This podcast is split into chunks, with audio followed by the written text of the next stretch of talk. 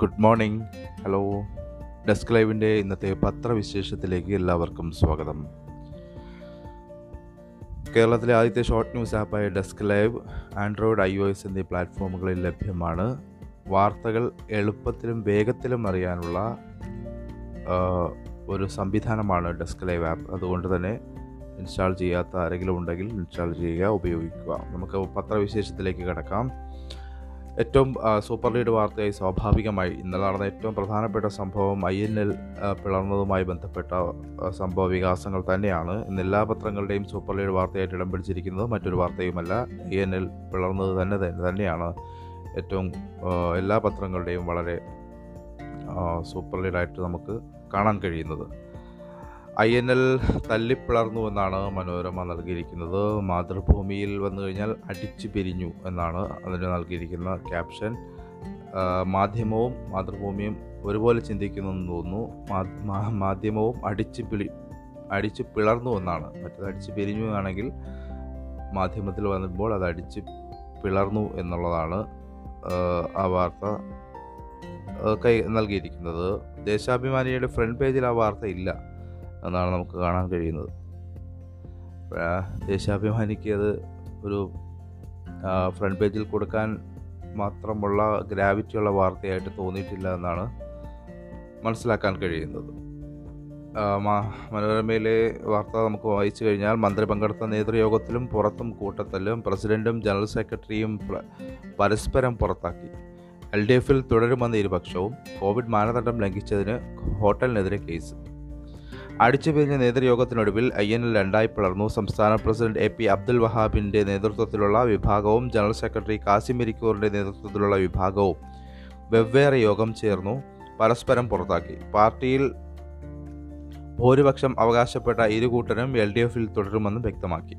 ഇക്കാര്യത്തിൽ C P എമ്മിന്റെ തീരുമാനം നിർണായകമാകും. വിഭാഗീയത മാറ്റി ഒന്നിച്ചു പോകാൻ ഐ എൻ എല്ലിൽ സി പി എം നേതൃത്വത്തെ കർശന താക്കീത് നൽകിയിരുന്നു. പൂർണ ലോക്ക്ഡൌൺ ദിനത്തിൽ ആൾക്കൂട്ടമായി കൊച്ചിയിൽ രാവിലെ ചേർന്ന ഐ എൻ എൽ നേതൃയോഗമാണ് അടിച്ചു പിരിഞ്ഞത് മന്ത്രി അഹമ്മദ് ദേവർകോവിലും യോഗത്തിലുണ്ടായിരുന്നു. വഹാബ് പക്ഷത്തെ രണ്ട് സെക്രട്ടേറിയറ്റ് അംഗങ്ങളെ പുറത്താക്കാൻ തീരുമാനിച്ചതാണ് വഹാബ് പക്ഷത്തെ രണ്ട് സെക്രട്ടേറിയറ്റ് അംഗങ്ങളെ പുറത്താക്കാൻ തീരുമാനിച്ചതാണ് പ്രശ്നങ്ങളുടെ തുടക്കം. വിവരമറിഞ്ഞതോടെ പുറത്ത് അണികൾ തമ്മിൽ പൊരിഞ്ഞ അടിയായി. യോഗസ്ഥലത്തും നേതാക്കളും തമ്മിൽ കയ്യാങ്കളി നടന്നു. പിന്നീട് വഹാബ് പക്ഷം കൊച്ചി തോപ്പമ്പടിയിലും കാസിം പക്ഷം ആലുവ മാറമ്പള്ളിയിലും യോഗം ചേർന്നു. അപ്പം ഇനി സി പി എമ്മിന്റെ തീരുമാനം അല്ലെങ്കിൽ സി പി എമ്മിന്റെ നിലപാട് ഈ വിഷയത്തിൽ വളരെ നിർണായകമാകും. ഏത് പക്ഷത്തെയാണ് സി പി എം കൂടെ നിർത്തുക എന്നുള്ളത് വളരെ ആകാംക്ഷയോടെ തന്നെയാണ് കേരളം കാണുന്നത്. കാരണം കാസിം ഇരിക്കൂർ പക്ഷത്താണ് അഹമ്മദ് ദേവർകോവിലുള്ളത് മന്ത്രി മന്ത്രിയാണ്. അപ്പോൾ കഴിഞ്ഞ ദിവസം വരുന്ന സൂചനകൾ അനുസരിച്ച് സി പി എം വഹാപക്ഷത്തോടൊപ്പമാണ് നിൽക്കുന്നതെന്നാണ്. അപ്പോൾ അങ്ങനെയാണെങ്കിൽ അഹമ്മദ് ദേവർകോവിന്റെ മന്ത്രിസ്ഥാനം തെറിക്കുമോ എന്നുള്ളത് കാത്തിരുന്ന് കാണേണ്ടതാണ്. വർഷങ്ങളുടെ കാത്തിരിപ്പിനൊടുവിലാണ് മുന്നണി പ്രവേശനം ഐ എൻ എല്ലിന് ലഭിച്ചത് എന്ന് നമുക്കറിയാം. ഐ എൻ എല്ലിന് മുന്നണി പ്രവേശനം ലഭിച്ചതോടൊപ്പം തന്നെ മന്ത്രിസ്ഥാനവും കൈവ കൈവരുന്ന ഒരു കാഴ്ചയും നമ്മൾ കണ്ടിരുന്നു. പക്ഷേ അത് അധിക നാൾ നീണ്ടു നിൽക്കാതെ ആ മന്ത്രിസ്ഥാനം തെറിക്കുമോ എന്നുള്ളതാണ് ഈ സംഭവങ്ങളിലെല്ലാം നമുക്ക് കൂട്ടിച്ചേർത്ത് വായിക്കുമ്പോൾ ലഭിക്കുന്ന സൂചന. മറ്റൊരു വാർത്ത എല്ലാ പത്രങ്ങളുടെയും മുൻപേജിൽ ഇടം പിടിച്ചിട്ടുള്ള മറ്റൊരു വാർത്ത. കരുവന്നൂർ ബാങ്ക് തട്ടിപ്പുമായി ബന്ധപ്പെട്ടുള്ള വാർത്തയാണ്. ബാങ്ക് തട്ടിപ്പിൽ നാലു പേർ പിടിയിൽ എന്ന വാർത്ത മാതൃഭൂമി നൽകിയിരിക്കുന്നു. പിടിയിലായവരിൽ ബാങ്ക് മാനേജരും. കരുവന്നൂർ സഹകരണ ബാങ്കിലെ വായ്പാ തട്ടിപ്പ് കേസിൽ ബാങ്ക് മാനേജർ അടക്കം നാല് പേരെ ക്രൈംബ്രാഞ്ച് പിടികൂടി. C P M Porathissery local committee local അംഗ ലോക്കൽ കമ്മിറ്റി അംഗവും ബാങ്കിന്റെ മുൻ മാനേജറുമായ ബിജു കരീം കരുവന്നൂർ ലോക്കൽ കമ്മിറ്റി അംഗം ബാങ്ക് മുൻ secretary T R Sunil Kumar commission agent A K Bijoy party അംഗമായ chief accountant C K Jils എന്നിവരാണ് പിടിയിലായത്.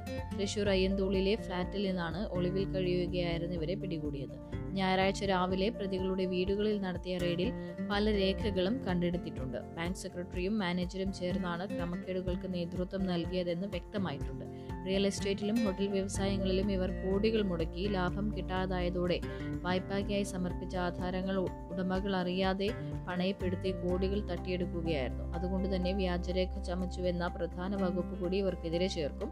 ബാങ്കിന്റെ പ്രധാന തസ്തികകളിൽ ഇരിക്കുന്നതിനാൽ ഭൂമിയുടെ മതിപ്പ് വില നിശ്ചയിക്കുന്നതടക്കം വായ്പ സംബന്ധിച്ച ഇടപാടുകളെല്ലാം ഇവരുടെ മേൽനോട്ടത്തിലായിരുന്നു. ബിജു കരീമും ബിജോയിയുമാണ് തട്ടിപ്പിന്റെ മുഖ്യ ആസൂത്രകരെന്നാണ് കരുതുന്നത്.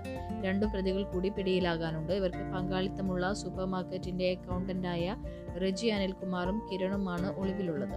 ബിജു കരീമിന്റെ ബിനാമിയാണ് കിരൺ എന്നാണ് സൂചന. ഇയാൾ വിദേശത്തേക്ക് കടന്നതായാണ് വിവരം. മാധ്യമത്തിലെ വാർത്ത അന്വേഷണത്തിന് ഉന്നത സമിതി എന്ന വാർത്തയാണ് ഇതുമായി ബന്ധപ്പെട്ട് നൽകിയിട്ടുള്ളത്. പത്ത് ദിവസത്തിനകം പ്രാഥമിക റിപ്പോർട്ട് നൽകാൻ നിർദ്ദേശം.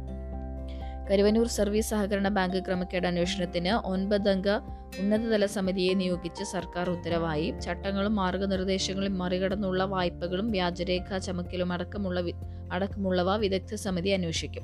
പ്രത്യേക ക്രൈംബ്രാഞ്ച് സംഘത്തെ ഏൽപ്പിച്ചതിനും ബാങ്ക് ഭരണസമിതി പിരിച്ചുവിട്ട് അഡ്മിനിസ്ട്രേറ്റർ നിയമിച്ചതിനും പുറമെയാണ് പുറമെയാണ് വിദഗ്ധ സമിതിയെ നിയോഗിച്ചത്. ക്രമക്കേട് നടത്തിയതായി കണ്ടെത്തിയ ഏഴ് ജീവനക്കാരെ സസ്പെൻഡ് ചെയ്തിരുന്നു. സഹകരണ വകുപ്പ് joint secretary P K Gopakumar വായ്പ വിഭാഗം additional registrar Binoy Kumar Kannur joint director E Rajendran സഹകരണ രജിസ്ട്രാർ ഓഫീസിലെ ഐ ടി വിഭാഗം നോഡൽ ഓഫീസറും assistant രജിസ്ട്രാറുമായ Ayyappan Nair Kerala bank I T സാങ്കേതിക വിദഗ്ധൻ ആദിദേശു ആദിശേഷു അസിസ്റ്റന്റ് രജിസ്ട്രാറായ ജയചന്ദ്രൻ ജനൈൻ സിംഗ് സഹകരണ രജിസ്ട്രാറുടെ രണ്ട് പ്രതിനിധികൾ എന്നിവരാണ് സർക്കാർ നിയോഗിച്ച സമിതി അംഗങ്ങൾ. അടുത്ത ദിവസം തന്നെ സംഘം ബാങ്കിലെത്തും. എന്നുള്ളതാണ്. ഇന്ത്യയെ സംബന്ധിച്ചിടത്തോളം ഏറെ അഭിമാനകരമായ ചില നേട്ടങ്ങൾ നമുക്ക് സൂചനകൾ നേട്ടങ്ങളുടെ സൂചനകൾ നമുക്ക് ടോക്കിയോ ഒളിമ്പിക്സിൽ കാണാൻ കഴിയും. മേരി കോം പ്രീ ക്വാർട്ടറിൽ കടന്നിരിക്കുന്നു എന്നുള്ളതാണ് പി വി സിന്ധുവിന് ആദ്യം ജയം ആദ്യ ജയം. ഒളിമ്പിക്സ് ബോക്സിംഗിൽ ഇന്ത്യയുടെ പ്രതീക്ഷയായ മുൻ ലോക champion M C Mary Kom pre ക്വാർട്ടറിലെത്തി. ആദ്യ റൗണ്ടിൽ ഡൊമിനിക്കൻ റിപ്പബ്ലിക്കിന്റെ മിഗേലിന ഹെർണാണ്ടസ് ഗാർഷിയെ തോൽപ്പിച്ചു. നാല് ഒന്ന് ആണ് സ്കോർ. അൻപത്തിയൊന്ന് കിലോ ഫ്ലൈ വെയ്റ്റ് വിഭാഗത്തിൽ മത്സരിച്ച മേരി കോമിന് ഇരുപത്തിയൊൻപതിന് നടക്കുന്ന പ്രീ ക്വാർട്ടറിൽ റിയോ ഒളിമ്പിക്സിലെ വെങ്കല ജേതാവ് ഇംഗ്രിഡ് വലൻസിയ കൊളംബിയ സ്വദേശി ആണ് എതിരാളി. ബാഡ്മിന്റൺ വനിതാ സിംഗിൾസിൽ ഇന്ത്യൻ പ്രതീക്ഷയായ പി വി സിന്ധു ആദ്യ ഗ്രൂപ്പ് മത്സരത്തിൽ ഇസ്രായേലിന്റെ സെനിയ പൊളികാർപോവയെ തോൽപ്പിച്ചു. ഇരുപത്തിയൊന്ന് ഏഴ് ഇരുപത്തിയൊന്ന് പത്താണ് സ്കോറ്. അടുത്ത മത്സരത്തിൽ ഹോങ്കോങ്ങിന്റെ ച്യൂങ് ഗാൻ ഇ ആണ് സിന്ധുവിന്റെ എതിരാളി. ടേബിൾ ടെന്നീസ് വനിതാ സിംഗിൾസിൽ ഇന്ത്യയുടെ മനിക ബത്ര മൂന്നാം റൗണ്ടിലെത്തി. തുഴച്ചിൽ ലൈറ്റ് വെയ്റ്റ് ഡബിൾ സ്കാർ വിഭാഗത്തിൽ അരവിന്ദ് സിംഗ് അർജുൻ ജാഡ് സഖ്യം സെമിയിലെത്തി.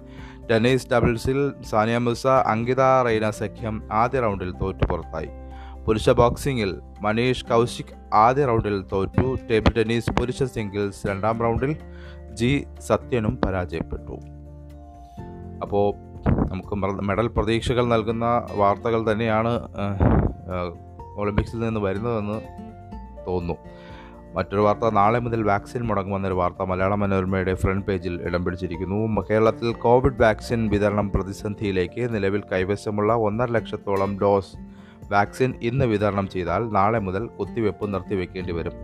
ഇന്നും നാളെയും വാക്സിൻ ലഭിക്കാനുള്ള സാധ്യതയില്ല. കേരളത്തിന് അടുത്ത ഘട്ടം വാക്സിൻ ഇരുപത്തിയൊൻപതിൽ ലഭ്യമാക്കുമെന്നാണ് കേന്ദ്രം അറിയിച്ചത്.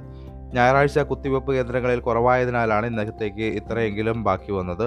വാക്സിൻ ക്ഷാമം മൂലം ഇന്നും വിതരണം കേന്ദ്രങ്ങളുടെ എണ്ണം കുറച്ചേക്കും എന്നുള്ളതാണ് മനോരമ അതുമായി ബന്ധപ്പെട്ട് നൽകുന്നത്. മറ്റൊന്ന് സി ബി എസ് സിയുടെ സിലബസ് മുപ്പത് ശതമാനം കുറച്ചൊരു വാർത്തയുണ്ട്. സി ബി എസ് ഇ സിലബസിൽ പഠിക്കുന്ന വിദ്യാർത്ഥികളെ സംബന്ധിച്ചിടത്തോളം ഏറെ ആശ്വാസകരമായ ഒരു വാർത്തയാണത്. സി ബി എസ് ഇ ഒൻപത് മുതൽ പന്ത്രണ്ട് വരെ ക്ലാസ്സുകളിൽ ഈ വർഷം മുപ്പത് ശതമാനം പാഠഭാഗങ്ങൾ ഒഴിവാക്കി.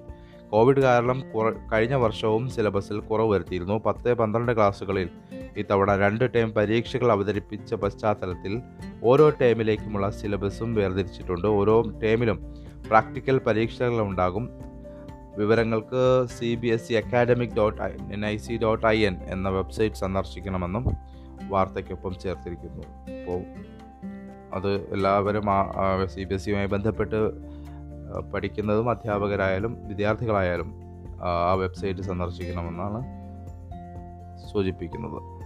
മറ്റൊരു വാർത്ത എഞ്ചിൻ വേർപെട്ട് വേണാട് എക്സ്പ്രസ് നൂറ് മീറ്റർ ഓടി ആളപായമില്ലെന്നൊരു വാർത്ത മാധ്യമത്തിന്റെ ഫ്രണ്ട് പേജിലുണ്ട്. ആലുവയ്ക്കടുത്ത് നെടുവന്നൂർ റെയിൽവേ സ്റ്റേ ഗേറ്റിന് സമീപം വേണാട് എക്സ്പ്രസ് ട്രെയിൻ ബോഗിയിൽ നിന്ന് എഞ്ചിൻ വേർപെട്ട് നൂറ് മീറ്ററോളം ഓടി. ആളപായമില്ല വേഗം കുറവായതിനാലും ബോഗികൾ സ്വയം നിയന്ത്രണ വിധേയമാവുകയും ചെയ്തതിനാൽ വൻ ദുരന്തം ഒഴിവായി. ഞായറാഴ്ച വൈകിട്ട് മൂന്ന് ഇരുപതോടെ തിരുവനന്തപുരത്തേക്ക് പോയ വേണാടാണ് നെടുവണ്ണൂർ റെയിൽവേ ഗേറ്റിന് സമീപം അപകടത്തിൽപ്പെട്ടു മാധ്യമത്തിന്റെ മുൻപേജിലുള്ള ഒരു വാർത്ത ഇതാണ്. കുട കൊടകര കുഴൽപ്പണ കേസുമായി ബന്ധപ്പെട്ട വാർത്ത. കെ സുരേന്ദ്രനെ കുരുക്കി കൂടുതൽ വിവരങ്ങൾ പുറത്ത്. കവർച്ച കഴിഞ്ഞും ബി ജെ പിക്ക് കുഴൽപ്പണം കടത്തി എന്നതാണ് വാർത്ത. കൊടകരയിലെ കവർച്ചയ്ക്ക് ശേഷവും ബി ജെ പിക്ക് വേണ്ടി കുഴൽപ്പണം കടത്തിയെന്ന് ധർമ്മരാജന്റെ മൊഴി. കെ സുരേന്ദ്രൻ മത്സരിച്ച കൂനിയിലേക്കാണ് ഒരു കോടി രൂപ എത്തിച്ചതെന്നാണ് ധർമ്മരാജൻ വ്യക്തമാക്കിയതും. വ്യക്തമാക്കിയതായും കുറ്റപത്രത്തോടൊപ്പം പോലീസ് സമർപ്പിച്ച മൊഴി പകർപ്പുകളിലുണ്ട്. കവർച്ചയ്ക്ക് ശേഷം ധർമ്മരാജൻ തന്നെ വീട്ടിൽ വന്ന് കണ്ടിരുന്നുവെന്നും പരാതി നൽകരുതെന്ന് പറഞ്ഞിട്ടില്ലെന്നും കെ. സുരേന്ദ്രൻ നൽകിയ മൊഴിയും ഇതിലുണ്ട്. നഷ്ടമായ മൂന്നര കോടി രൂപ ബി ജെ പിയുടേതാണെന്ന ധർമ്മരാജന്റെ മൊഴിയുടെ വിവരങ്ങളും പുറത്തുവന്നു. ഇരിങ്ങാലക്കുട കോടതിയിൽ ധർമ്മരാജൻ നൽകിയ ഹർജിയിൽ കവർച്ച ചെയ്യപ്പെട്ട തുക ബിസിനസ് ആവശ്യത്തിനായി മാർവാടി നൽകിയതാണെന്നായിരുന്നു പറഞ്ഞത്. മൊഴികളിലെ വൈരുദ്ധ്യവും അന്വേഷണ സംഘം കോടതിയിൽ സമർപ്പിച്ച റിപ്പോർട്ടിൽ ചൂണ്ടിക്കാണിച്ചിരുന്നു. കെ. സുരേന്ദ്രനും ധർമ്മരാജനും തമ്മിലുള്ള ബന്ധം വ്യക്തമാക്കുന്ന വിവരങ്ങളും കുറ്റപത്രത്തിലുണ്ട്. നിയമസഭാ തെരഞ്ഞെടുപ്പുമായി ബന്ധപ്പെട്ട് മൂന്ന് തവണ ധർമ്മരാജൻ കോന്നിയിൽ പോയി. ബി പഞ്ചായത്ത് മെമ്പർമാർക്ക് പതിനായിരം മുതൽ ഇരുപതിനായിരം രൂപ വരെ നൽകാനായിരുന്നു ഇത്. ബി ജെ പി നേതാക്കളുടെ നിർദ്ദേശപ്രകാരം കൊണ്ടുവന്ന പണമാണെന്നും തന്റേതാണെന്ന് കോടതിയിൽ ഹർജി നൽകിയത് പരപ്രേരണ മൂലമാണെന്നും ധർമ്മരാജന്റെ മൊഴിയിലുണ്ട്. മൂന്നര കോടിയുടെ രേഖകൾ തന്റെ പക്കലില്ല. നഷ്ടപ്പെട്ട മൂന്നര കോടി തന്റെയും യുവമോർച്ച മുൻ ട്രഷറർ സുനിൽ നായിക്കിന്റേതുമാണെന്നായിരുന്നു ധർമ്മരാജൻ നേരത്തെ നൽകിയ മൊഴി. മറ്റൊരു വാർത്തയുള്ളത് അബുദാബി ചേംബർ തലപ്പത്ത് എം എ യൂസഫലിയും എന്നൊരു വാർത്ത. ഡയറക്ടർ ബോർഡിലുള്ള ഏക ഇന്ത്യക്കാരനാണ് Yusuffali Lulu group chairman M A യൂസഫലിയെ Abu Dhabi chamber director board vice ചെയർമാനായി നിയമിച്ചു. അബുദാബി കിരീടാവകാശിയും യു എ സായുധ സേന deputy supreme കമാൻഡറുമായ Sheikh Mohammed bin Zayed Al നഹ്യാനാണ് director board പുനഃസംഘടിപ്പിച്ച് ഉത്തരവിറക്കിയത് ഡയറക്ടർ ബോർഡിലുള്ള ഏക ഇന്ത്യക്കാരൻ യൂസഫ് അലിയാണ്. അബുദാബിയിലെ വാണിജ്യ വ്യവസായ രംഗത്ത് നിന്നുള്ള ഇരുപത്തിയൊൻപത് പ്രമുഖരെയാണ് പുതിയ ഡയറക്ടർ ബോർഡിൽ നിയമിച്ചത്. ഇനി മാതൃഭൂമിയിലേക്ക് വന്നാൽ ഒരു സോഫ്റ്റ് വാർത്ത അതായത് എല്ലാവർക്കും പ്രചോദ പ്രചോദനം നൽകുന്ന ഒരു വാർത്ത. സെൽവമാരി മാരിവിൽ പോലൊരു ജീവിതം എന്നൊരു വാർത്ത വായിക്കാം. കൂലിപ്പണിയിൽ നിന്ന് അധ്യാപനത്തിലേക്ക്. അവധി ദിവസങ്ങളിൽ ഏലത്തോട്ടങ്ങളിൽ പണിയെടുത്തും രാത്രി ഉറക്കമിളിച്ചിരുന്ന് പഠിച്ചും അവൾ പോരാടി. ആ നിശ്ചയദാർഢ്യം ചോറ്റുപാറയിലെ സെൽവമാരി എന്ന ഇരുപത്തിയെട്ടുകാരിയെ വഞ്ചിവയിൽ ഹൈസ്കൂൾ അധ്യാപികയാക്കി. ചെറുപ്രായത്തിൽ അച്ഛൻ ഉപേക്ഷിച്ചു പോയതാണ്. മൂന്ന് പെൺമക്കൾക്ക് അമ്മ സെൽവമായിരുന്നു എല്ലാം. ഏലമലക്കാടുകളിൽ പണിയെടുത്ത് രണ്ടു മുറി വീട്ടിൽ അവർ കുടുംബം പോറ്റി. അവധി ദിവസങ്ങളിൽ അമ്മയ്ക്കൊപ്പം Selvamari പണിക്കിറങ്ങി. Chottupara G L P school Murikku Murikkady school എന്നിവിടങ്ങളിലെ വിദ്യാഭ്യാസത്തിന് ശേഷം തമിഴ്നാട്ടിൽ പ്ലസ് ടു പഠനം. തുടർന്ന് തിരുവനന്തപുരം ഗവൺമെന്റ് വിമൻസ് കോളേജിൽ നിന്ന് ബിരുദം. യൂണിവേഴ്സിറ്റി കോളേജിൽ നിന്ന് എം എസ് സി കുമളിയിലെ എം ജി യൂണിവേഴ്സിറ്റി സെന്ററിൽ നിന്ന് B Ed Thiruvananthapuram Thycaud government college of teacher എഡ്യൂക്കേഷനിൽ നിന്ന് എം എഡ് ഒന്നാം റാങ്കോടെ എം ഫിൽ എന്നിവ നേടി. നിലവിൽ പി എച്ച് ഡി വിദ്യാർത്ഥിനിയാണ് നെറ്റും നേടിയിട്ടുണ്ട്. വനിതാ സിവിൽ പോലീസ് റാങ്ക് ലിസ്റ്റിലാണ് പേര് ആദ്യം വന്നതെങ്കിലും ജോലിയിൽ പ്രവേശിച്ചില്ല. അധ്യാപികയായി നിയമന ഉത്തരവ് രണ്ടായിരത്തി ഇരുപതിൽ ലഭിച്ചെങ്കിലും ഇക്കഴിഞ്ഞ ദിവസമാണ് ജോലിയിൽ പ്രവേശിക്കാനായത്.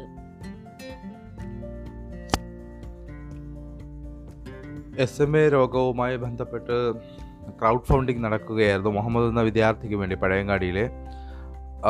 പതിനെട്ട് കോടി രൂപയാണ് ചികിത്സയ്ക്ക് അന്ന് പിരിക്കാൻ അല്ലെങ്കിൽ ക്രൗഡ് ഫണ്ടിങ്ങിലൂടെ സമാഹരിക്കാൻ വേണ്ടി അതിന്റെ ചികിത്സാ സഹായ സമിതി ആ, ഇറങ്ങിത്തിരിച്ചത് പക്ഷേ മലയാളികൾ പൊളിയാണെന്ന് നമുക്ക് വീണ്ടും വീണ്ടും പറയേണ്ടി വരും. കാരണം പതിനെട്ട് കോടി തേടിയെങ്കിലും ലഭിച്ചത് നാൽപ്പത്തിയാറ് കോടി രൂപയാണെന്ന് കമ്മിറ്റി ഇപ്പോൾ അറിയിച്ചിരിക്കുന്നു. ആ നന്മയുടെ പ്രകാശം കൂടുതൽ പേരിലേക്ക്. ലോകത്തെ ഏറ്റവും വില കൂടിയ മരുന്നിനായി പതിനെട്ട് കോടി ആവശ്യപ്പെട്ട മാട്ടൂരിലെ ഒന്നര വയസ്സുകാരൻ മുഹമ്മദിന്റെ ചികിത്സാ നിധിയിലേക്ക് ഒഴുകി. നാൽപ്പത്തി ആറ് ദശാംശം ഏഴ് എട്ട് കോടി രൂപ. മുഹമ്മദിന്റെയും സഹോദരി അഫ്രയുടെയും ചികിത്സ കഴിഞ്ഞ് ബാക്കി വരുന്ന തുക സർക്കാർ അനുമതിയോടെ എസ് എം എ രോഗികൾക്ക് നൽകാനാണ് ഉദ്ദേശിക്കുന്നത്. ആറ് ദിവസത്തിനുള്ളിൽ ലഭിച്ചത്. നാൽപ്പത്തിയാറ് ഈ കോടിയാണ് ചികിത്സാ കമ്മിറ്റി രക്ഷാധികാരി M Bijin M L A അറിയിച്ചു. ജനിതക വൈകല്യ രോഗമായ സ്പൈനൽ മസ്കുലാർ അട്രോഫി ബാധിതനായ മുഹമ്മദിന്റെ ചികിത്സയ്ക്ക് ആവശ്യമായത് വില കൂടിയ മരുന്നായ സോൾജൻസ് സോൾജൻസ്മ എന്ന മരുന്നായിരുന്നു. കേരള ഗ്രാമീൺ ബാങ്ക് അക്കൗണ്ടിൽ പത്തൊമ്പത് കോടി ശിഷ്ടം രൂപയും ഫെഡറൽ ബാങ്ക് അക്കൗണ്ടിൽ ഇരുപത്തിയാറ് കോടി എഴുപത്തി മൂന്ന് ലക്ഷത്തി തൊണ്ണൂറ്റി ഏഴായിരത്തി അഞ്ഞൂറ്റി ഇരുപത്തേഴ് രൂപയും ലഭിച്ചു. മുഹമ്മദിന്റെ വീട്ടിലും ചികിത്സാ കമ്മിറ്റി ഓഫീസിലും കിട്ടിയത് ഒൻപത് കോടി പത്തൊൻപതിനായിരത്തി പത്തൊമ്പത് ലക്ഷത്തി ഒൻപത് ലക്ഷത്തി പത്തൊൻപതിനായിരത്തി അഞ്ഞൂറ്റി തൊണ്ണൂറ്റെട്ട് രൂപയാണ് അതുമായി ബന്ധപ്പെട്ട് ലഭിച്ചത്. രണ്ട് ബാങ്കുകളുമായി ഇടപാടുകൾ സഹായമെത്തിയത് ഈ രണ്ട് ബാങ്കുകളിലൂടെയാണ് എന്നുള്ളതാണ് അതുമായി ബന്ധപ്പെട്ട് നൽകിയിരിക്കുന്ന വാർത്ത. കേരള കൗമുദിയിൽ ഒരു അവിശ്വസനീയമായ ഒരു എന്ന് പറയാൻ കഴിയുന്ന ഒരു വാർത്ത നമുക്ക് വായിക്കാം. വളരെ ഖേദകരവും ദുഃഖകരവുമായ വാർത്തയാണ്. മുലപ്പാൽ തൊണ്ടയിൽ കുടുങ്ങി കുഞ്ഞു മരിച്ചൊരു വാർത്തയാണ്. ആറുമാസം പ്രായമുള്ള തൃശ്ശൂരാണ് പഴുവിൽ നടന്ന സ്ഥലത്ത് മുലപ്പാൽ തൊണ്ടയിൽ കുരുങ്ങി ആറ് മാസം പ്രായമുള്ള കുഞ്ഞു മരിച്ചു. പഴുവിൽ വെസ്റ്റ് വെസ്റ്റ് തട്ടിൽ ജിനോയുടെ ഇരട്ട കുട്ടികളിൽ ഒരാളെ ജോസ്ഫിയെയാണ് മരിച്ചു മരിച്ചത്. ജിനോ പുഴുവിൽ പഴുവിൽ പാലത്തിന് സമീപം ബാറ്ററി വർക്ക്ഷോപ്പ് നടത്തുകയാണ്. പുലർച്ചെ മുലപ്പാറൽ കുടിച്ചു ഉറങ്ങിയ കുഞ്ഞ് ഏറെ വൈകി ഉണരാതായതിനെ തുടർന്ന് നോക്കിയപ്പോൾ അബോധാവസ്ഥയിലായിരുന്നു. സമീപത്തെ സ്വകാര്യ ആശുപത്രിയിൽ എത്തിച്ചെങ്കിലും രക്ഷപ്പെടുത്താനായില്ല എന്നാണ് ആ വാർത്ത പറയുന്നത്. ദേശാഭിമാനിയിലെ സൂപ്പർ ലീഡ് വാർത്ത. നേരത്തെ നമ്മൾ പറഞ്ഞ ഐ എൻ എല്ലിന്റെ വാർത്തയൊന്നുമില്ലെങ്കിലും Ramya Haridas M P lockdown ലംഘിച്ചു ചോദ്യം ചെയ്തയാളെ കൂട്ടാളികൾ മർദ്ദിച്ചു എന്ന വാർത്തയാണ്. രമ്യ ഹരിദാസ് എം പിയും വി ടി ബൽറാമും സമ്പൂർണ ലോക്ക്ഡൗണും കോവിഡ് പ്രോട്ടോക്കോളും ലംഘിച്ചത് ചോദ്യം ചെയ്ത യുവാവിന് ക്രൂരമർദ്ദനം. പരിക്കേറ്റ പാലക്കാട് കൽമണ്ഡലം വടക്കമുറി സനൂഫിനെ ജില്ലാ ആശുപത്രിയിൽ പ്രവേശിപ്പിച്ചു. ഞായറാഴ്ച പകൽ ഒന്നിനാണ് കൽമണ്ഡലം കോയമ്പത്തൂർ റോഡിലെ ഹോട്ടലിൽ രമ്യ ഹരിദാസ് വി ടി ബൽറാം ആലത്തൂരിലെ യു ഡി എഫ് സ്ഥാനാർത്ഥിയായിരുന്ന പാളയം പ്രദീപ് തുടങ്ങി പത്തോളം പേർ ഭക്ഷണം കഴിക്കാനെത്തിയത്. കൂടെയുള്ളവർ ഭക്ഷണം കഴിക്കുകയും രമ്യ ഹരിദാസ് ഉൾപ്പെടെയുള്ളവർ ഭക്ഷണം ഓർഡർ ചെയ്ത് കാത്തിരിക്കുകയുമായിരുന്നു. ഓൺലൈൻ ഭക്ഷണ വിതരണക്കാരനായ സനൂഫ് ഇത് ചോദ്യം ചെയ്തു. ബിരിയാണി പാഴ്സലിന് കാത്തിരിക്കുന്നതായി എം പി മറുപടി പറഞ്ഞു. പാഴ്സലിന് ഹോട്ടലിന് പുറത്താണ് നിൽക്കേണ്ടതെന്ന് പറഞ്ഞതോടെ എം പിയുടെ ഒപ്പം ഉണ്ടായിരുന്ന പാളയം പ്രദീപ് ഉൾപ്പെടെയുള്ള സംഘം സനൂഫിനെ അസഭ്യം പറഞ്ഞ് മർദ്ദിച്ചു. സാമൂഹിക അകലം പാലിക്കാതെയും മാസ്ക് ധരിക്കാതെയും വാഹനങ്ങളിലെത്തിയ എം പി ഉൾപ്പെടെയുള്ളവർ ഭക്ഷണത്തിനായി ഇരിക്കുന്നതിന്റെയും യുവാവിനെ മർദ്ദിക്കാൻ ശ്രമിക്കുന്നതിന്റെ വീഡിയോ സമൂഹ മാധ്യമങ്ങളിൽ വൈറലായി.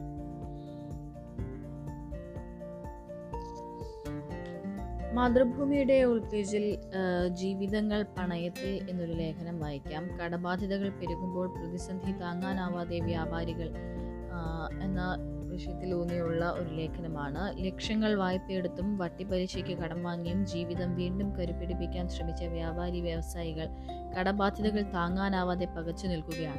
രണ്ടാം ലോക്ക്ഡൌൺ കൂടി വന്നതോടെ തട്ടുകടക്കാർ മുതൽ ഇടത്തരം വ്യവസായികൾ വരെ സാമ്പത്തികമായി തകർന്നു. ഒരു വർഷത്തിലേറെയായി കടകൾ സ്ഥിരമായി തുറക്കാനാവാതെ വന്നതോടെ പലരുടെയും വായ്പാ തിരിച്ചടവുകൾ മുടങ്ങി. ലൈറ്റ് ആൻഡ് സൗണ്ട്സ് കല്യാണ മണ്ഡപങ്ങൾ പന്തൽ അലങ്കാരം സ്വകാര്യ ടൂറിസ്റ്റ് ബസ് ഉടമകൾ ജനറേറ്റർ ഓപ്പറേറ്റേഴ്സ് ലോഡ്ജുകൾ ഓഡിറ്റോറിയങ്ങൾ സിനിമാ തിയേറ്ററുകൾ തുടങ്ങിയ മേഖലകളിൽ വൻ തുക നിക്ഷേപിച്ചവരാണ് ലക്ഷങ്ങളുടെ കടക്കാരായത്.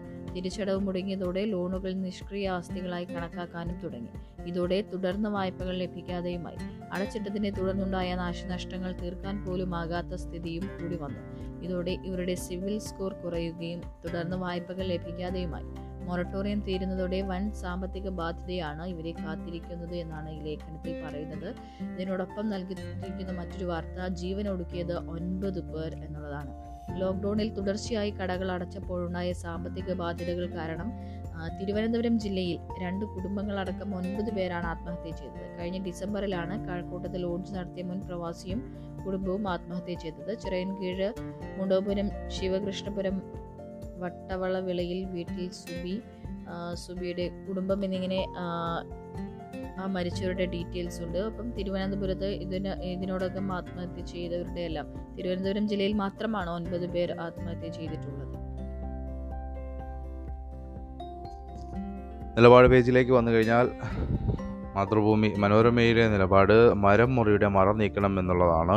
കർഷകരും ആദിവാസികളും കേസുകളുടെ നിഴലിൽ എന്നാണ്.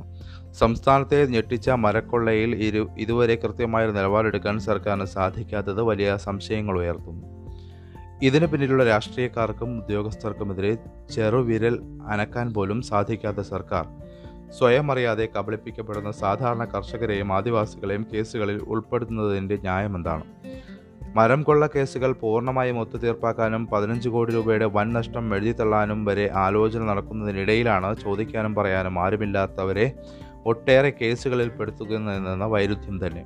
സർക്കാർ ഉത്തരവിനെ ദുർവ്യാഖ്യാനം ചെയ്ത് അധികാരത്തിന്റെ കൈത്താങ്കിൽ മരം കൊള്ള നടത്തിയവരെ സമഗ്രമായ അന്വേഷണത്തിലൂടെ വെളിച്ചത്ത് കൊണ്ടുവരുന്നതിന് പകരം നിസ്സഹായരായ ആളുകളെ കുടുക്കിൽപ്പെടുത്തുന്ന അധാർമികതയും അധികാരമുഷ്കും ചോദ്യം ചെയ്യപ്പെടേണ്ടതാണ് എന്നാണ് മനോരമ നൽകുന്നത്. തലയ്ക്ക് മുകളിൽ ജപ്തി എന്ന വാൾ പക്ഷേ പരാതിയില്ല എന്നാണ് കോടികൾ മുക്കാൻ കൊടിമറ എന്ന മനോരമയുടെ ലേഖന പരമ്പരയുടെ മൂന്നാമത്തെ ലേഖനം ഇന്ന് വായിക്കാം. നിലപാട് പേജിൽ വായിക്കാം. മറ്റൊന്ന് നമുക്ക് മനോരമ തന്നെ എല്ലാം നല്ല നിലയിൽ മുന്നോട്ട് എന്ന ആഴ്ചക്കുറിപ്പുകളിലെ വിമതന്റെ ആഴ്ചക്കുറിപ്പ് എന്ന് മനോരമയുടെ നിലപാട് പേജിലുണ്ട്. മാതൃഭൂമിയിലേക്ക് വന്നു കഴിഞ്ഞാൽ വഴിവെട്ട മാനവ പുരോഗതിയിലേക്ക് എന്നാണ് നിലപാട്. വഴികൾ വെട്ടിയുണ്ടാക്കിക്കൊണ്ടാണ് മനുഷ്യൻ പുരോഗതിയുടെ തുടക്കം. മെസ്സപ്പൊട്ടോമിയയിലും ഈജിപ്തിലും ഹാരപ്പയിലും എല്ലാം കണ്ടെത്തിയ നാഗരിക നാഗരികതയുടെ ആദ്യ പാദങ്ങളിലൂടെ പ്രയാണം തുടങ്ങിയ മനുഷ്യവർഗം ആർജിച്ച വിസ്മയകരമായ നേട്ടങ്ങളെല്ലാം വേഗവുമായും യാത്രയുമായും ബന്ധപ്പെട്ടിരിക്കുന്നു. തടസ്സമില്ലാതെ വേഗത്തിൽ കുതിച്ചാലല്ലാതെ അതിജീവിക്കാനാവില്ലെന്ന പരമാർത്ഥമാണ് സമൂഹവും ഭരണകൂടവും അഭിമുഖീകരിക്കുന്നത്. എന്തിനാണിത്ര? എന്തിനാണിത്രയും വികസനം എന്ന ചോദ്യങ്ങൾ അങ്ങിങ് ഉയരുന്നുണ്ടെങ്കിലും മുന്നോട്ട് പോകാനുള്ള മാർഗം കാലാനുസൃതമാകണമെന്നതിൽ തർക്ക സാധ്യതയില്ല എന്നാൽ വഴിവെട്ടുക എന്നത് പണ്ടെന്ന പോലെ ഇന്നും എന്നും വെല്ലുവിളി നിറഞ്ഞതാണ്. പല കാരണങ്ങളാൽ ഉണ്ടാകുന്ന എതിർപ്പുകൾ പുതിയ പാതകൾ വെട്ടുന്നതിനും നിലവിലെ പാതകൾ വികസിപ്പിക്കുന്നതിനും തടസ്സം നിൽക്കുന്നതിനോ വൈകുന്നതിനോ ഇടയാക്കുന്നു. ശാസ്ത്രീയവും യുക്തിഭദ്രവും ആവശ്യവുമാണ് ആവശ്യവുമാണ് നിർദ്ദേശിക്കപ്പെടുന്ന പുതിയ പാതകളും പാതാ വികസനവുമെങ്കിൽ അത് വൈകുന്നത് സമൂഹത്തിന് ആകെ നഷ്ടമുണ്ടാക്കും എന്നുള്ളതാണ്. ആരാധനാലയങ്ങൾ മനുഷ്യന്റെ ആത്മീയ പുരോഗതിക്കൊപ്പം ഭൗതിക പുരോഗതിയും ലക്ഷ്യമാക്കുന്നുണ്ട്. ഏത് മതത്തിന്റെയും ആരാധനാലയങ്ങൾ അതത് പ്രദേശത്തെ ഭൗതിക പുരോഗതിക്ക് ആവശ്യമായ സഹകരണം നൽകുന്നുവെന്നതാണ് അനുഭവം എന്നാണ്. മറ്റൊന്ന് ധനവിചാരമാണ്. ഡോക്ടർ ടി എം തോമസ് ഐസകിന്റെ ലേഖനം നമുക്ക് വായിക്കാം. മുൻ ധനമന്ത്രി താങ്ങുവില താങ്ങാകണമെങ്കിൽ എന്താ എന്താണ് വേണ്ടത് എന്നുള്ളതാണ് അദ്ദേഹത്തിന്റെ ലേഖനം പറയുന്നത്. മരണത്തിനും ജീവിതത്തിനും ഇടയിൽ രാജ്യം എന്ന ലേഖനം മാധ്യമത്തിന്റെ ലേഖനം നമുക്ക് കെ രാംകുമാറിന്റെ ലേഖനം മാതൃഭൂമിയിൽ വായിക്കാം. ഇനി ദേശാഭിമാനിയിലേക്ക് വന്നാൽ ചാനു ഇന്ത്യയെ ഉയർത്തുമ്പോൾ എന്നതാണ് നിലപാടായി നൽകിയിട്ടുള്ളത്. ഒളിമ്പിക്സ് വേദിയിൽ ഇന്ത്യയുടെ അഭിമാനമായി മീരാഭായ് ചാനു. വനിതകളുടെ ഭാരോദ്വഹനത്തിൽ നാൽപ്പത്തി ഒൻപത് കിലോ വിഭാഗത്തിലാണ് വെള്ളി മെഡൽ നേട്ടം. ടോക്കിയോയിൽ ഇന്ത്യയുടെ ആദ്യ മെഡലാണ്. ഇന്ത്യയ്ക്ക് ഇത് വലിയ നേട്ടമാണ്. നൂറ്റി മുപ്പത്തി ഒൻപത് കോടിയോളം വരുന്ന ജനതയ്ക്ക് ആഹ്ലാദവും ആത്മവിശ്വാസവും നൽകുന്ന വിജയം. ചൈനീസ് താരം ഹുഷി ഹുയി ഇരുന്നൂറ്റി പത്ത് കിലോ ഉയർത്തി ഒളിമ്പിക്സ് റെക്കോർഡോടെ സ്വർണം നേടി. ചാനു ഉയർത്തിയത് ഇരുന്നൂറ്റി രണ്ട് കിലോ. സ്വന്തം ഭാരത്തേക്കാൾ നാലിരട്ടിയോളം കൂടുതൽ. ഒളിമ്പിക്സിൽ ഇന്ത്യക്കായി മെഡൽ നേടുന്ന ആറാമത്തെ വനിതയാണ്. രണ്ടായിരം സിഡ്നിയിൽ കാരണം മലേശ്വരി ഭാരോദ്വഹനത്തിൽ വെങ്കലം നേടിയിരുന്നു. ഇരുപത്തിയൊന്ന് വർഷത്തിനു ശേഷമാണ് വീണ്ടും ഒരു ഭാരോദ്വഹന മെഡൽ. രണ്ടായിരത്തി പന്ത്രണ്ട് ലണ്ടനിൽ സൈന നെഹ്വാൾ ബാഡ്മിന്റണിലും മേരി കോം ബോക്സിംഗിലും വെങ്കലം അണിഞ്ഞു. രണ്ടായിരത്തി പതിനാറ് റിയോയിൽ പി വി സിന്ധുവിന് ബാഡ്മിന്റണിൽ വെള്ളി ലഭിച്ചു. സാക്ഷി മാലിക് ഗുസ്തിയിൽ വെങ്കലം കരസ്ഥമാക്കി. മാധ്യമത്തിൽ വന്നാൽ പ്രതിസന്ധി എത്തിക്കഴിഞ്ഞു പരിഹാരമോ എന്നുള്ളതാണ്. ഐക്യരാഷ്ട്രസഭ കഴിഞ്ഞ നവംബറിൽ സംഘടിപ്പിക്കാനിരുന്ന നിർണായകമായ ഗ്ലാസ്കോ ഉച്ചകോടി നൂറ് ദിവസത്തിനകം നടക്കാൻ പോകുന്നു. എന്നാൽ ഇതിലെല്ലാം ഫലപ്രദമായ എന്ത് നടപടിയാണ് രാഷ്ട്ര നേതൃത്വങ്ങൾ എടുക്കാൻ പോകുന്നതെന്ന കാര്യത്തിൽ ഇത്ര വ്യക്തമായ പ്രതിസന്ധി മുമ്പിൽ മുന്നിൽ മുമ്പൊരിക്കലും ഉണ്ടായിട്ടില്ല. അതുമായി ബന്ധപ്പെട്ടാണ് മാധ്യമം എന്ന നിലപാട് രൂപീകരിച്ചിരിക്കുന്നത്. ഹസനുൽ ബൻ എഴുതിയ ബിഗ് ബ്രദറിന്റെ ചാരവൃത്തികൾ എന്ന ലേഖനം നമുക്ക് ഇന്ന് കാണാൻ മുകളിലുള്ളവനെല്ലാം കാണുന്നുണ്ട്. അടുത്ത കാലം വരെ പ്രമുഖ C C T V company ഡൽഹിയുടെ വീഥികളിലേക്ക് വരവേറ്റെഴുതി വെച്ചിരുന്ന പരസ്യവാചകമായിരുന്നു ഇത്. സി സി ടി വിയെ മുകളിൽ കൂടി ഇരുത്തിയാൽ നാട് അനുഭവിക്കുന്ന എല്ലാ ക്രമസമാധാന പ്രശ്നങ്ങൾക്കും പരിഹാരമായി ആക്ടിവിസ്റ്റായ രാഷ്ട്രീയത്തിൽ വന്ന് മുഖ്യമന്ത്രി അരവിന്ദ് കെജ്രിവാൾ പോലും ജനത്തെ വിശ്വസിപ്പിച്ച നാളുകളായിരുന്നു അത്. ഡൽഹിയിലെ എല്ലാ തെരുവുകളിലും സി സി ടി വി എന്നത് കെജ്രിവാളിന്റെ തെരഞ്ഞെടുപ്പ് വാഗ്ദാനവുമായിരുന്നു. ജനത്തെ ഭരണകൂടത്തിന് നിരീക്ഷിക്കാനുള്ള കേവലം ഒരു ഉപകരണം എന്നതിനപ്പുറം മനുഷ്യർക്ക് സമാധാനം നൽകാനുള്ള ഒന്നല്ല സി സി ടി വി എന്ന് രാജ്യ തലസ്ഥാനത്തുള്ളവർക്ക് ബോധ്യമായത് കഴിഞ്ഞ വർഷത്തെ ഡൽഹി വംശീയാതിക്രമത്തോടെയാണ്. അമേരിക്കൻ പ്രസിഡന്റിന്റെ ഇന്ത്യ സന്ദർശന വേളയായിട്ടുകൂടി മൂന്ന് രാവും പകലും കലാപകാരികൾക്കും പോലീസുകാർക്കും അഴിഞ്ഞാടാൻ സി സി ടി വി തടസ്സമല്ലെന്ന് വടക്ക് കിഴക്കൻ ഡൽഹിയിലെ വംശീയ ആക്രമണം തെളിയിച്ചു. മുകളിൽ ഇരുന്ന് എല്ലാം കാണാതിരിക്കാൻ പോലീസുകാർ തന്നെ സി സി ടി വി അടിച്ചു തകർക്കുന്നതും അന്ന് ഡൽഹി കണ്ടതാണ്. അപ്പോൾ അതുമായി ബന്ധപ്പെട്ടാണ് അസൽ ബന്നയുടെ ലേഖനം വരുന്നത്. യോഗി പോലീസിന്റെ വിരട്ടും കർണാടക ഹൈക്കോടതിയിലെ കൊട്ടും എന്നുള്ളതാണ് മറ്റൊരു ലേഖനം. ദേശാഭിമാനിയിൽ സിയൂസിന്റെ കുതിരയും നിക്സന്റെ ന്യായവും എന്ന ഒരു ലേഖനം ജോൺ ബ്രിട്ടാസ് എം പി എഴുതിയ ലേഖനം വായിക്കാം. അതിൽ പെഗാസസ് ഫോൺ ചോർത്തലുമായി ബന്ധപ്പെട്ടുള്ള ലേഖനമാണ്. പെഗാസസ് എന്ന കഴുകൻ നമ്മുടെ ഫോണിന്റെ പ്രവർത്തന പ്രവർത്തന വൃത്തത്തെ പരിപൂർണമായി വിഴുങ്ങുന്നതുകൊണ്ട് ഒരു കാക്കക്കാലിന്റെ തണൽ പോലും ആശയവിനിമയത്തെ ലഭിക്കുന്നില്ല. ഗ്രീക്ക് ഇതിഹാസത്തിലെ സിയൂസിന്റെ കുതിരയാണ് പെഗാസസ് ഉടമയേക്കാൾ ഉടമസ്ഥത ഈ കുതിര ഓരോ ഫോണിന് മേലും സ്ഥാപിക്കുമ്പോൾ ജനാധിപത്യത്തിൽ ഇനി എന്ത് അവശേഷിക്കുമെന്ന് മാത്രം ചിന്തിച്ചാൽ മതി എന്നാണ് ഈ ലേഖനത്തിൽ ജോൺ ബ്രിട്ടാസ് പറഞ്ഞു വയ്ക്കുന്നത്. പാഠ്യപദ്ധതി പരിഷ്കരണം സംസ്ഥാനങ്ങൾക്ക് കൂച്ചുവിലങ്ങ് എന്ന ലേഖനം ഡോക്ടർ ജെ പ്രസാദ് എഴുതിയ ഒരു ലേഖനം കൂടി നമുക്ക് ദേശാഭിമാനിയുടെ എഡിറ്റോറിയൽ പേജിൽ വായിക്കാം. വിദ്യാഭ്യാസം എന്നത് ജീവിതകാലം മുഴുവൻ നീളുന്ന തുടർ പ്രക്രിയയാണ്. ഇത് സംബന്ധിച്ച് ഒരു ചൈനീസ് പഴമൊഴി തന്നെയുണ്ട്. നിങ്ങൾ ഒരു വർഷത്തേക്കാൾ ആസൂത്രണം ചെയ്യുന്ന ഒരു വർഷത്തേക്കാണ് ആസൂത്രണം ചെയ്യുന്നതെങ്കിൽ നെല്ല് വിതയ്ക്കുക. പത്ത് വർഷത്തേക്കാണെങ്കിൽ മരങ്ങൾ നടുക. അതല്ല നൂറ്റാണ്ടുകളിലേക്കുള്ള ആസൂത്രണമാണെങ്കിൽ കുട്ടികളെ നന്നായി പഠിപ്പിക്കുക. സോഷ്യലിസ്റ്റ് രാഷ്ട്രങ്ങൾ ഉൾപ്പെടെ പല രാജ്യങ്ങളും ഈ ചൈനീസ് പഴമൊഴി അർത്ഥപൂർണമാക്കുന്ന തരത്തിലാണ് വിദ്യാഭ്യാസത്തെ നോക്കിക്കാണുന്നത്. പുത്തൻ വെല്ലുവിളികളെയും പ്രതിസന്ധികളെയും അഭിമുഖീകരിക്കാൻ പ്രാപ്തിയുള്ളതും വിശ്വമാനവികതയിൽ അധിഷ്ഠിതവുമായ ജനതയെ വാർത്തെടുക്കുക എന്നതാണ് ഈ രാഷ്ട്രങ്ങൾ മുന്നോട്ട് വയ്ക്കുന്ന വിദ്യാഭ്യാസത്തിന്റെ പരിപ്രേക്ഷ്യം. കാലികവും ജീവിതഗന്ധിയും ഉയർന്ന ഗുണനിലവാരമുള്ളതുമായ വിദ്യാഭ്യാസം എല്ലാവർക്കും നൽകുന്നതിനു വേണ്ടിയാണ് ഓരോ രാഷ്ട്രവും ശ്രമിക്കുന്നത്. അതിനുവേണ്ടി തയ്യാറാക്കപ്പെടുന്ന പാഠ്യപദ്ധതി അഥവാ അഥവാ കരിക്കുലം തികച്ചും ജനാധിപത്യ രീതിയിലൂടെയാണ് രൂപപ്പെടുത്തുന്നത്. അതിൽ നാടൊന്നാകെ അണിചേരുന്നു ഓരോ കുട്ടിയും ഭാവിയിൽ അഭിമുഖീകരിക്കേണ്ടി വരുന്ന പ്രതിസന്ധികളെ നേരിടാൻ വേണ്ട ശേഷി വികസിപ്പിക്കാൻ കഴിയുന്നതാകണം വിദ്യാഭ്യാസം. തികച്ചും സ്വതന്ത്രവും സർഗാത്മകവും വിമർശനാത്മകവുമായ ചർച്ചകളിലും സംവാദങ്ങളിലും അധിഷ്ഠിതമാകണം ഏതൊരു പാഠ്യപദ്ധതിയും. അതിനായി എല്ലാതരം അഭിപ്രായത്തിനും അർഹമായ പരിഗണന നൽകണം. മുഴുവൻ ജനങ്ങളുടെയും പങ്കാളിത്തത്തോടെ രൂപീകരിക്കപ്പെടുന്ന പാഠ്യപദ്ധതി സാർവജനീയമായിരിക്കണം എന്നാണ് ആയിരിക്കും എന്നാണ് അദ്ദേഹം ഈ ലേഖനത്തിലൂടെ പറഞ്ഞു വെക്കുന്നത് ഇന്ന് ജൂലൈ ഇരുപത്തി ആറ് കാർഗിൽ വിജയ് ദിവസമാണ്. അതുമായി ബന്ധപ്പെട്ട ഓർമ്മക്കുറിപ്പുകളും വിശദമായ റിപ്പോർട്ടുകളും എല്ലാ പത്രങ്ങളുടെ ഉൾപേജുകളിൽ നമുക്ക് വായിക്കാം. ജ്വലിക്കുന്ന വീരസ്മരണ എന്ന പേരിൽ മാതൃഭൂമിയുടെ ഉൾപേജിൽ അതിന്റെ റിപ്പോർട്ടുണ്ട്. കാർഗിലിൽ ഇന്ത്യൻ സൈന്യം നേടിയ ഐതിഹാസിക വിജയത്തിന് തിങ്കളാഴ്ച ഇരുപത്തിരണ്ട് വയസ്സാകും. ജമ്മു കാശ്മീരിലെ കർഗിലിൽ പാകിസ്ഥാൻ പട്ടാളം കൈയടക്കിയിരുന്ന പ്രദേശമെല്ലാം ഇന്ത്യ തിരിച്ചുപിടിച്ചു. ആ യുദ്ധത്തിൽ വീരമൃത്യു വരിച്ച സൈനികരുടെ ഓർമ്മയ്ക്കായാണ് ജൂലൈ ഇരുപത്തിയാറ് കാർഗിൽ വിജയ് ദിവസമായി ആചരിക്കുന്നത്.